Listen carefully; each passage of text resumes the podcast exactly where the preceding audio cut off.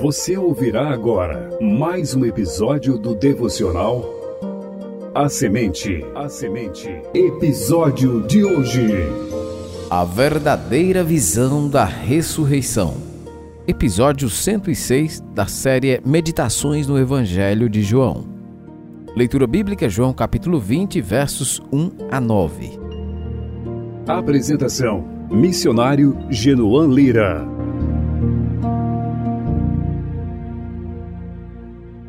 Sou natural de Icó, cidade localizada na região centro-sul do Ceará. Favorecido pela proximidade geográfica, desde a infância fazia visitas à cidade de Juazeiro do Norte, onde se concentra a maior atividade comercial no sul do nosso estado.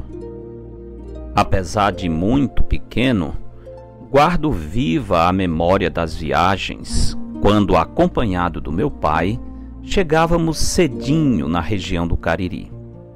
Muitas coisas me chamavam a atenção, mas acima de tudo, me impressionava a visão do horto do Padre Cícero. Ali, na parte mais alta de uma cadeia de montanhas, um político famoso tinha mandado erigir uma estátua do sacerdote e político, cuja fama de milagreiro fez com que a cidade de Juazeiro do Norte se tornasse um dos maiores centros de romaria no interior do Nordeste. Inspirado nessa estátua, Luiz Gonzaga, famoso por seu acordeon e por sua crendice, compôs uma música em homenagem ao padre Cícero, cujo refrão dizia: Vejam lá, no alto do horto, ele está vivo, o padre não está morto.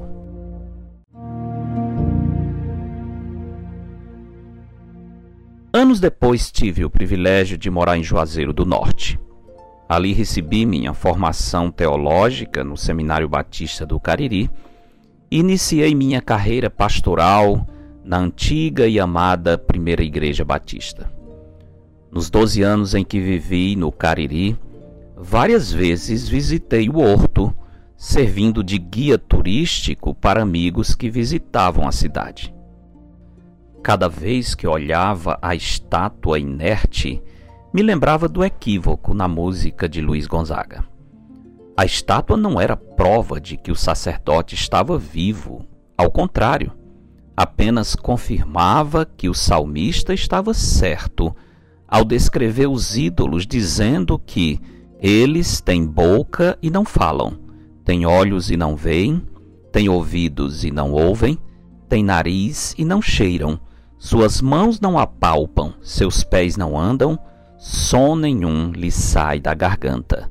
Salmos 115, versos 5 a 7. Além disso, a crença do cantor popular não batia com a realidade, pois a poucos quilômetros da estátua, os peregrinos podiam visitar o túmulo do Padre Cícero, que apesar dos milagres que alguns lhe atribuem, jamais se ouviu que ele tenha ressuscitado. Em João 19, 30, o relato da crucificação de Cristo atingiu o ápice quando Jesus proferiu o inesquecível está consumado. Apesar da riqueza de significados embutidos nessa expressão, de modo algum seu campo semântico nos permite interpretá-la com o sentido de que aquilo que as Escrituras diziam acerca de Jesus se encerrava no Calvário.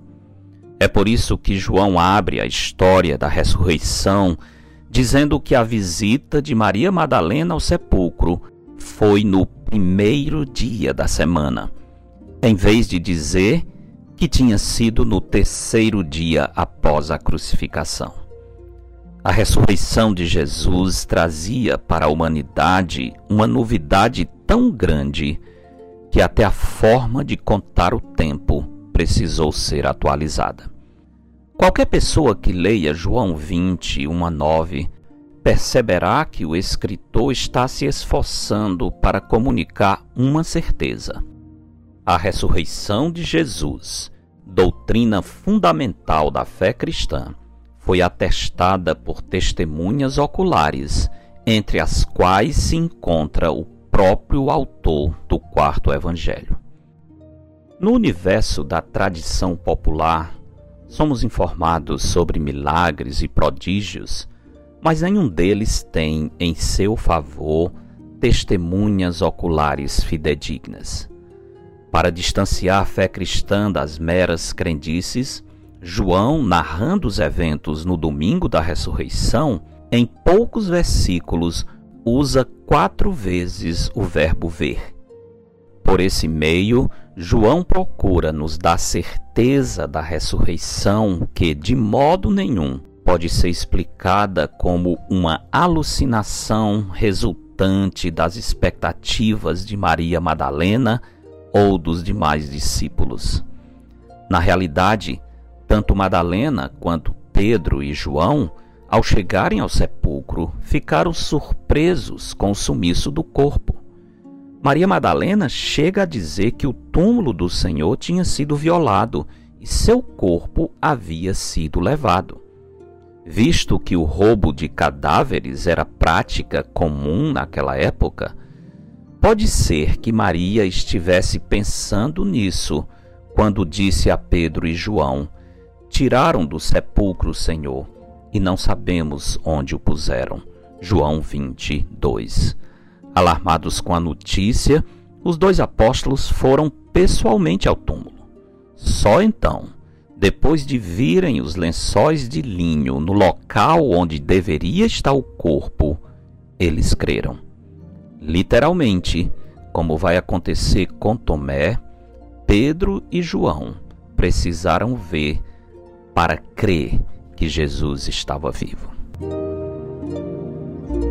É uma pena que o genial artista popular Luiz Gonzaga, tendo fé na própria fé, olhava para uma estátua imóvel e para um túmulo ocupado e dizia: Ele está vivo, o padre não está morto. Essa fé desconectada da história em nada combina com o relato da ressurreição de Cristo. Ele sim está vivo e seu reino, sem poder político, sem armas e sem dinheiro, continua avançando em toda a terra.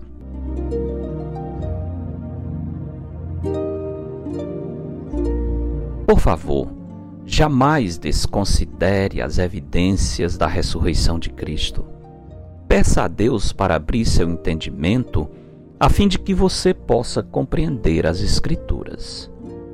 Nada pode ser mais importante para a vida de uma pessoa, pois a Bíblia diz: Se com a tua boca confessares Jesus como Senhor, e em teu coração creres que Deus o ressuscitou dentre os mortos, serás salvo.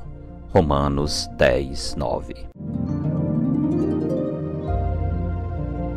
Ele está vivo, e mais do que isso, ele também disse acerca dos que creem nele: Porque eu vivo, vós também vivereis. Porque dele, por meio dele e para ele são todas as coisas. A ele, pois, a glória eternamente. Amém. Eu sou o pastor Genuan Lira, missionário da Igreja Bíblica Batista do Planalto, em Fortaleza, servindo com a missão Maranata.